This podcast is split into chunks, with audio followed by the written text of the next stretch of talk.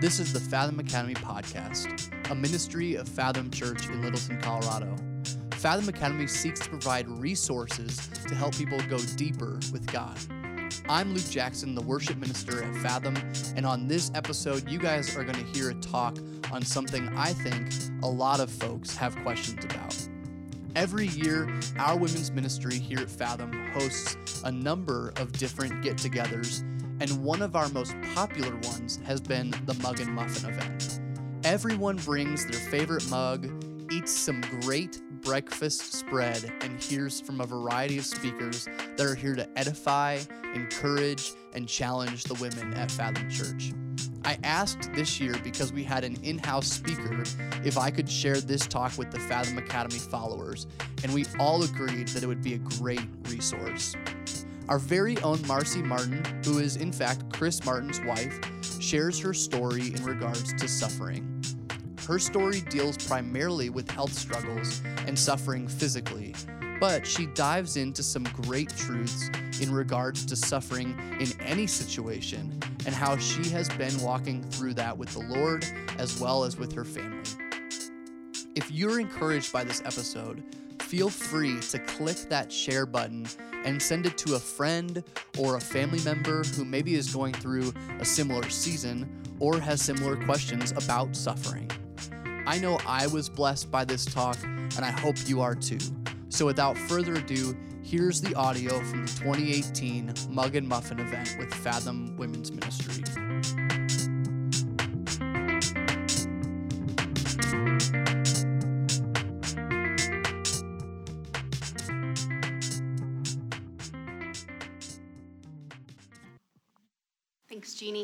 Um, before we get started, I just want to thank my team um, who helped plan this and food and decor.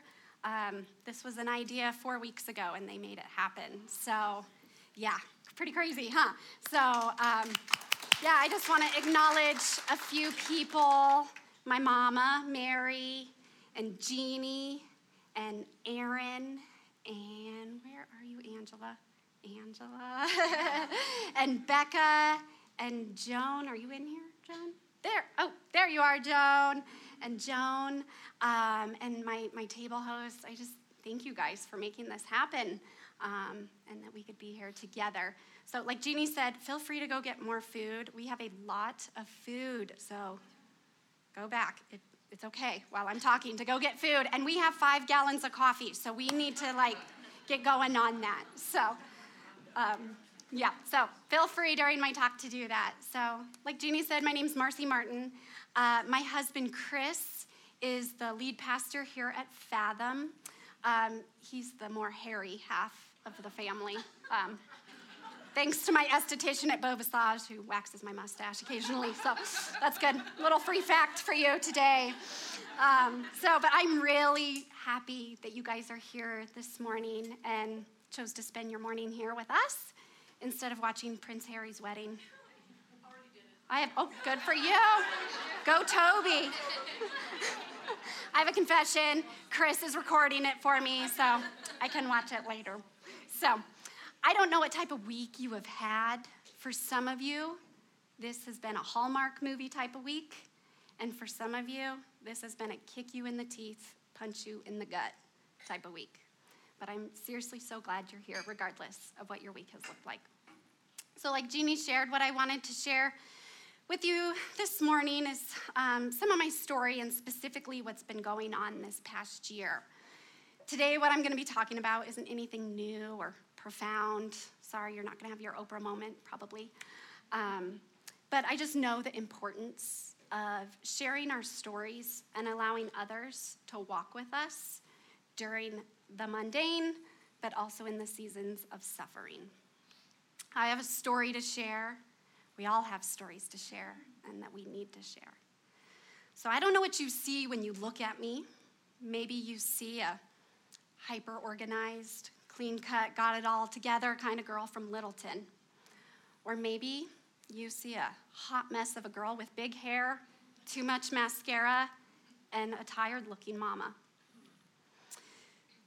But if you only really knew, my story and my family's story includes learning disabilities, alcoholism, drug addiction, difficult family relationships, paralyzing fear and anxiety, verbally abusive past relationships, miscarriage, shattered career dreams, and chronic health issues. My story has a lot of mess, but it's also a story of God's amazing faithfulness, goodness, and redemption in my life. We always joke we're one episode away from being on Dog the Bounty Hunter. If you know who he is, you'll get the joke.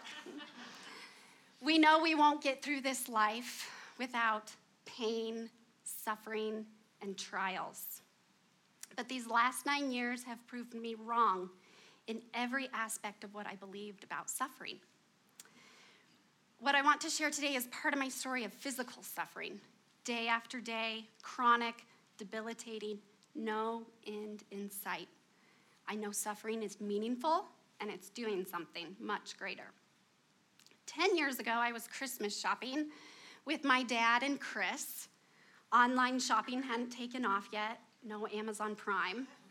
You just wander around the mall or wherever trying to find that perfect gift. And once you found it, you knew you had success. So, shopping with these two is always an adventure. They do their best to embarrass me in any way possible. So that day we had lots of laughs. We found some mediocre gifts for, for family and friends. And after our shopping trip, we went out to have a meal. Shortly after eating, I had a wave of dizziness that went through my head, which has remained and has been constant these past almost 10 years.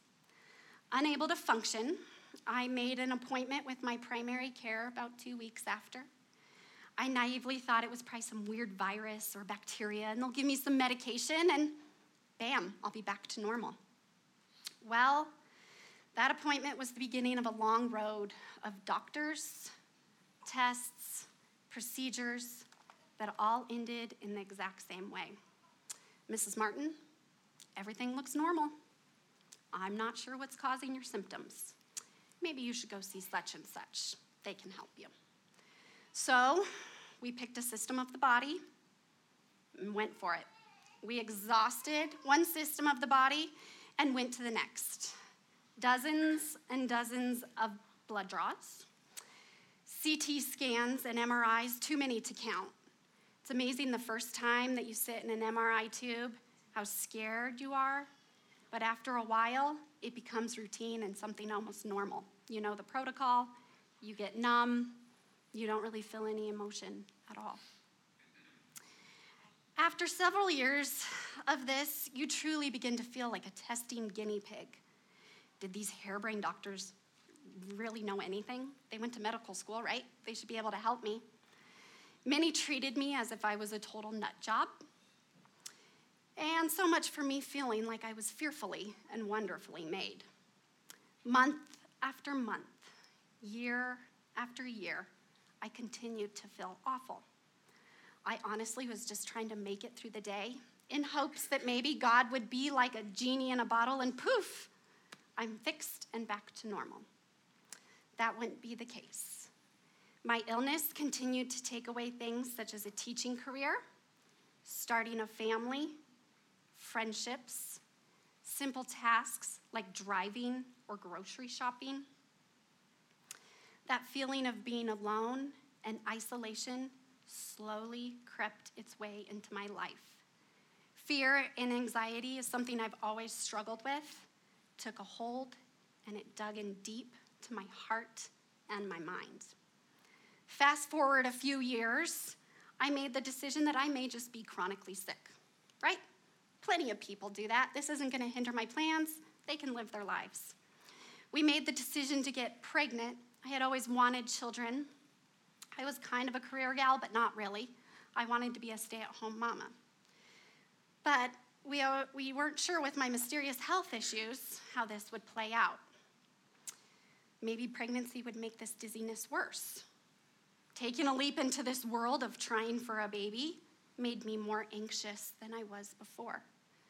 Thoughts raced through my head. How am I ever going to take care of this little one feeling this crummy? Could pregnancy make this worse? If we do have kids, am I going to be able to care for them the way they should? Or will my health affect this like it has everything else in my life? Will I be able to take them to the zoo or Disneyland? If they don't have these experiences, will they fail in life? And the list goes on and on. Well, in 2013, I was pregnant and we were excited, only to result in a miscarriage. Those were such dark, sad, and lonely times. Sorry.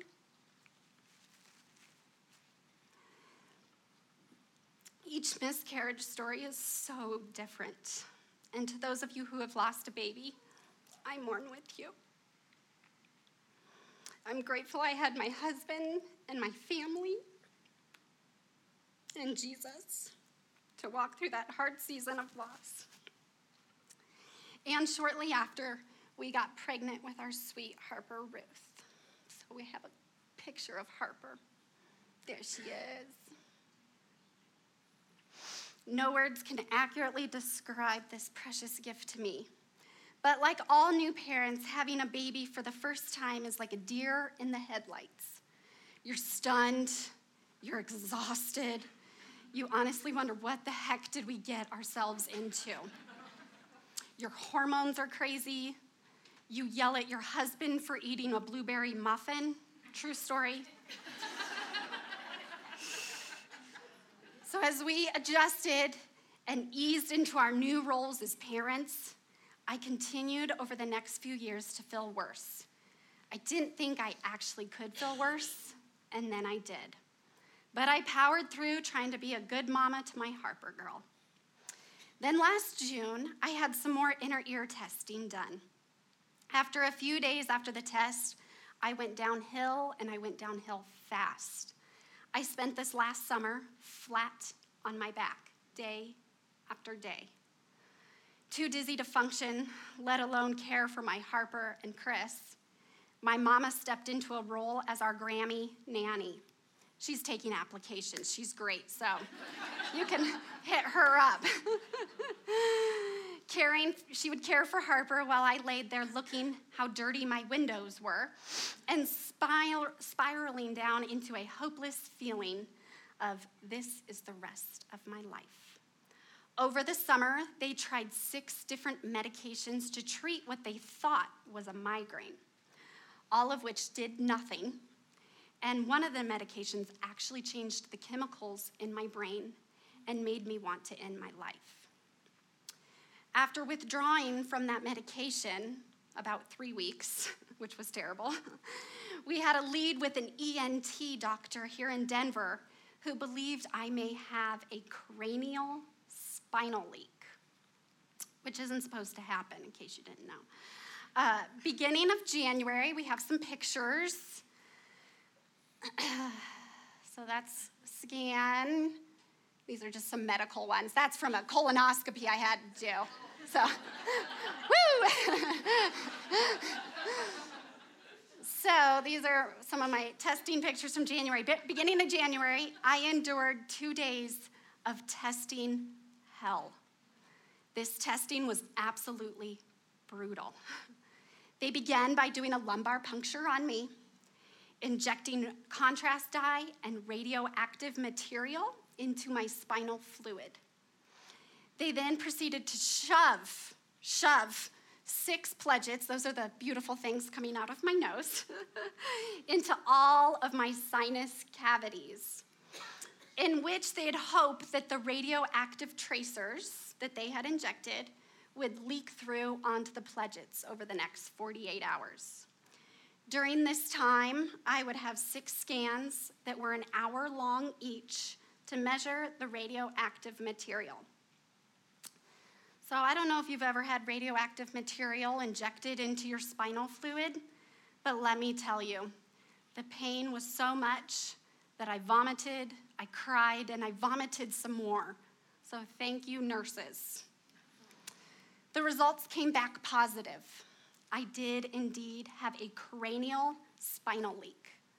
I was leaking from my ethmoid roof, So, for those of you who are not medical professionals, it's the sinus area that's located right up here in between your eyebrows, like back in your head. So, on January 31st, I had a four hour surgery to correct this. Having a CSF leak is extremely complicated, it's not a quick fix. And here I am enduring an extremely long road of recovery and still feeling physically bad. Even though my story of suffering continues and will continue till Jesus takes me home, I know in the midst of pain, He will give me the joy and strength to endure.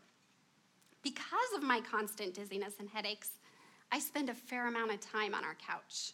Our couch cushions have actually formed to my body. No joke. we need a new couch, maybe. Um, but spending my days there has forced me to completely stop, to be still, and to think. Most of my thoughts I, that I've had honestly on that couch have been ones of fear and anxiety about the future, about God's plan for my life, about never getting better, about being a good mama to Harper, about being a good wife to Chris. What if I'm, this is one of my thoughts I had. What if I'm not well enough to go buy towels at Bed Bath and Beyond when Harper goes to college? Now I can see that's a silly thought to have. But in the midst, it seems so serious. Can I really live like this the rest of my life? I continue to analyze these things normally until I'm sobbing uncontrollably. I mean, straight up ugly cry, not sure what snot and boogers, you guys know, or snot and tears, you guys know what I'm talking about, which of course has gotten me nowhere.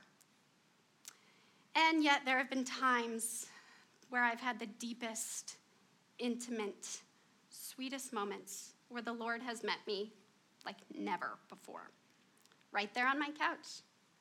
I mean, an eerie, undeniable moments with Jesus. These times, he has revealed to me sin in my heart that I didn't know was there, my struggle in fear and anxiety, my lack of trusting in him, how controlling I am, and ultimately, how much I lack true joy and contentment in my life. I'm certain I would have not recognized this if I were not flat on my back with nothing else to do. In a way, it kind of feels stupid to say. In a way, this has been a gift. In the places where no one really understands my life or my circumstances, God has allowed a holy loneliness that has forced me to run to Him and to confide in Him more than ever. One of the most important things I have learned, and I'm still learning through suffering, is joy and contentment where God has me. I read this quote from a book called Daring to Hope, the book we're actually going to do for book club this summer. And it feels like it was written just for me. All right, like I said, I was just getting ready to read um, that quote from the book that we're going to read for book club called Daring to Hope. And it feels like it truly was written for me. It says, When we cannot find joy in our circumstances, we can find joy in God, who is unchanged and unchanging. We can rejoice not in what is going on around us or within us, but because God is our strength and He will continue to be. I could go on and on and on about what I've learned and what God has revealed to me. I do know I've made the decision. I can become bitter or I can know Him better. And I truly want to know Him better. I truly want to be an expert in how good God has been to me. And oh, how I can see how He has. One of the biggest things suffering has taught me is that I've been a Jesus user. Let me explain that a bit. He has been merely a useful tool to me. When life gets extra hard, we tend to write down something inspirational or a quick verse and say a prayer, and bam, we expect things to be perfect again.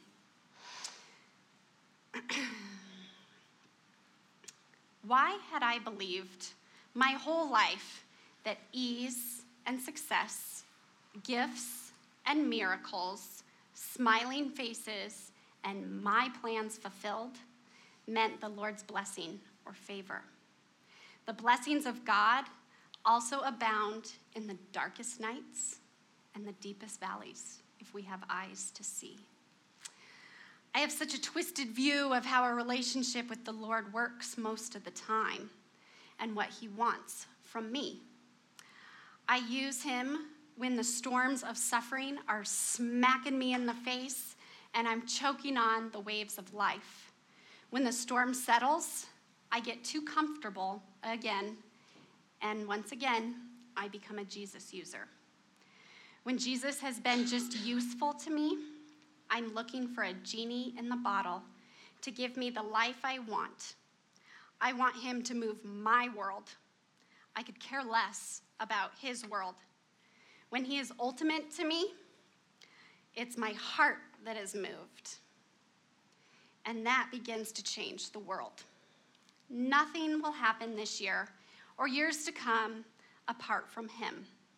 Nothing will be remade Nothing will be transformed. Nothing will be satisfying apart from Him. The Lord wants me to trust Him, not just with the small things, but the big, enormous things that may not get better. He wants me to cling to all He has promised, and that I will rest in knowing that that will always be enough. Even when my strength is lost and I can't find the words, He wants me to praise Him because He has been holding me faithfully through these trials. He wants an honest, humble, ready to be broken relationship with me. It's not about my productivity, it's about my heart. In wrestling, He makes us who we are meant to be in Him. It isn't easy and it isn't pain free, but man, it can be glorious. In the storms of suffering, I've learned how to love people better. I've always had a tender heart towards people and a genuine care for others, but there's a difference between feeling love and showing love. The Lord has revealed through suffering that I haven't always loved people how I should. Relationships are tricky, they're messy. They're often set, a lot of times one sided. It's easy to justify our love for people. We make it conditional in a lot of cases. God has taken me to a place and revealed I need to get my eyes off my suffering and serve others while I wait. It's so easy when you're experiencing suffering to become self focused instead of others focused. For me, suffering has created an urgency to make people important. I don't know when I'm going to have terrible, flat on my back days or weeks.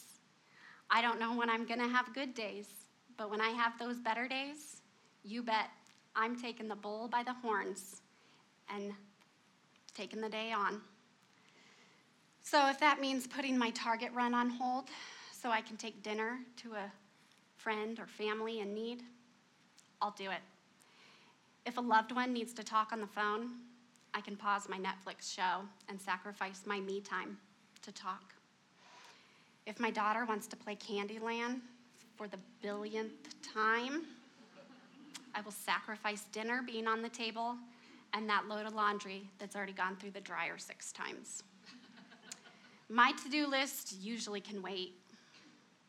And on the days I just can't function, flat on my back, it's become a time for me to pray for others, check in on others, and let them know I care right from my couch. Finally, suffering has revealed to me how vital and important it is to allow others into our suffering in the day to day of life. I don't know why we struggle with this so much. Maybe it's fear, pride, shame, past hurts. Maybe we have allowed ourselves to be too busy especially as women. Whatever the case may be, can we just stop this already? We are actually doing a disservice to the church as a whole and the community within. God's design never intended we do this thing by ourselves. We have it all backwards, I'm convinced. We need a community that can walk alongside of us in the pain and the storms of life. We need encouragement and truth to remind us of God's faithfulness and goodness when we are believing the lies. For several years, I struggled silently in our community, and I'm the pastor's wife, which was my own fault. I was trying to be too strong. I didn't want to inconvenience anyone. In case you didn't know, being too strong is exhausting. Our hearts and strength will fail us during storms of suffering. When our hearts and strength fail us and we don't have community to endure these heavy storms of suffering, we're going to end up drowning. Community keeps us afloat, helps us thank Jesus even when the pain is deep. The last three years, I have allowed others to enter into suffering and what feels like a constant storm in my life. This is a scary thing to allow. I can see the beautiful design of community and how the church is supposed to function. A side note some of you have experienced the opposite of how the church should function, and I'm sorry that you have. Especially this last year, God has provided several of you women right here in this room to journey with me, and you have loved me so very well. Simple things like texting me a worship song, a verse, leaving Starbucks on my front porch, providing meals, which seems like you kept my family fed for the past year. Makes my cooking seem awful, so. Thanks. You've set the bar high at my house. Um, offering to come scrub my toilets. The list could go on. Words can't describe my gratitude for that. Many times the Lord provided encouragement for me through these simple, everyday things. Many days laying on my couch in a pit of feeling frustrated, downright sad, my phone would ding. And wouldn't you know, it was a verse from a friend or a song that encouraged me greatly. I would slowly creep out of my self pity pit, feeling like I could face the day. I felt like Rocky Balboa. I could do anything. That anything meant laying on the couch, flat, laying my worries and sadness down at Jesus' feet, finding joy and gratitude in the mundane. These things helped me refocus shift my perspective, and move on with my day. Community within the church keeps us focused on God's story. In Jennie Allen's book, Nothing to Prove, she talks about how the enemy likes to distract us and discourage us. I just thought this quote was so good that I was going to steal it and read it to you today. So bear with me, it's a little long. If I were your enemy, I would make you numb and distract you from God's story. Technology, social media, Netflix, travel, food, wine, comfort. I would not tempt you with notably bad things. I would distract you with everyday comforts that slowly feed you a different story and make you forget God. If that didn't work, I would attack your identity. I would make you believe you had to prove yourself then you would focus on yourself instead of God. Friends would become enemies, teammates would become competition. You would isolate yourself and think you are not enough. You would get depressed and ungrateful for your story. Or you could compare and believe you are better than others. You would gossip and destroy and tear down the work of God. Either way, you lose your joy because your eyes would be fixed on yourself instead of on Jesus. And when we suffer, the enemy tries to convince us that maybe you would think God is evil rather than good. Your faith would shrink. You would get bitter and weary and tired rather than flourish and grow and become more like Christ. You would try to control your life rather than step into the plans He has for you. I just thought that quote was so point on, and I just totally, that last part about suffering, I could relate to. Can I just say, I'm tired of being distracted. I'm tired of being too strong. And I'm tired of carrying these burdens alone. When I'm focused on God's story for my life, I can weather the storms of suffering. I'm not saying air out all your laundry all at once, but what I'm talking about is being vulnerable enough to engage and be truthful when someone asks, Hey, how are you doing? Not giving the standard. I'm great. I know a lot of us do that.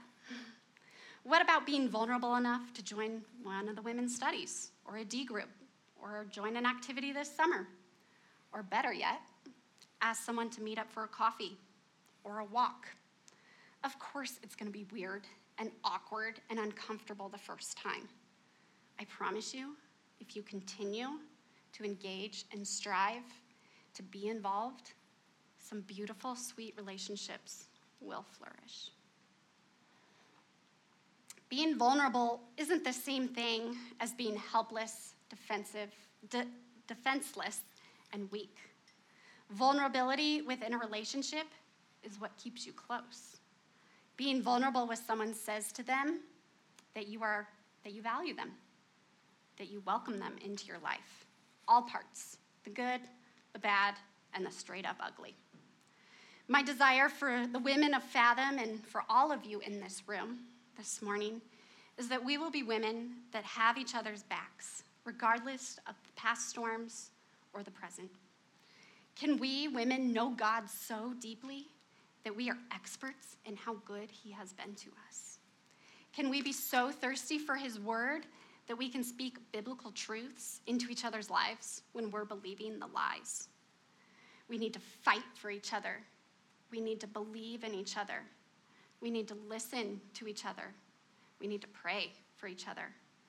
When we become women who own our own stories and become more vulnerable about our lives, Jesus' grace and mercy will take center stage. And when Jesus is in the center, instead of our perfectly polished selves, we can stand before him, our husbands, our friends, our children, let all our junk out and know he will get the glory, not us.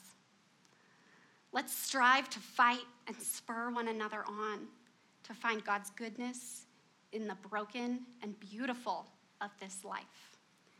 Thank you for letting me share what's been on my heart. And um, I love and care for each and every one of you. And I just want to pray a, a quick little prayer that I had written in my journal a little whiles back. So let's pray. Lord, I thank you for stories, and I thank you for my story specifically. And um, thank you for all these women here this morning. I pray for all of us that we wouldn't let our pain be wasted, use it to conform us to your image, use it to teach us how to be content. Lord, help us be grateful and joyful as we wait. Help us be patient in affliction and help us continue to be faithful in prayer. Amen. Man, that was great. Sometimes I think when we're in a season of suffering, it's hard to remember that you're not alone in it. I really enjoyed the part where Marcy talked about the people who surrounded her in the littlest of ways that spoke huge significance in her season of suffering. And I'm sure some of us are nodding our heads, being reminded of people who loved on us or served us in such thoughtful ways during a season of healing or recovery, or maybe after experiencing a loss. Your community plays a huge role. Well, I hope this episode has been encouraging and challenged you to go deeper in your relationship with God. Don't forget to hit that subscribe button to this podcast. You can always catch up on previous episodes of our Fathom Academy podcast by downloading the Fathom app, which is free in all app stores, or searching for Fathom Academy on your favorite podcast app. As always, if you have ideas of what you'd like to hear on this podcast or questions, you can email podcast at fathomchurch.org. I'm looking forward to a number of really cool episodes we have coming your way over the summer. So keep your eyes peeled and hit that subscribe button so it delivers it to you without you having to think about it. Thanks for listening, and we'll see you guys next time.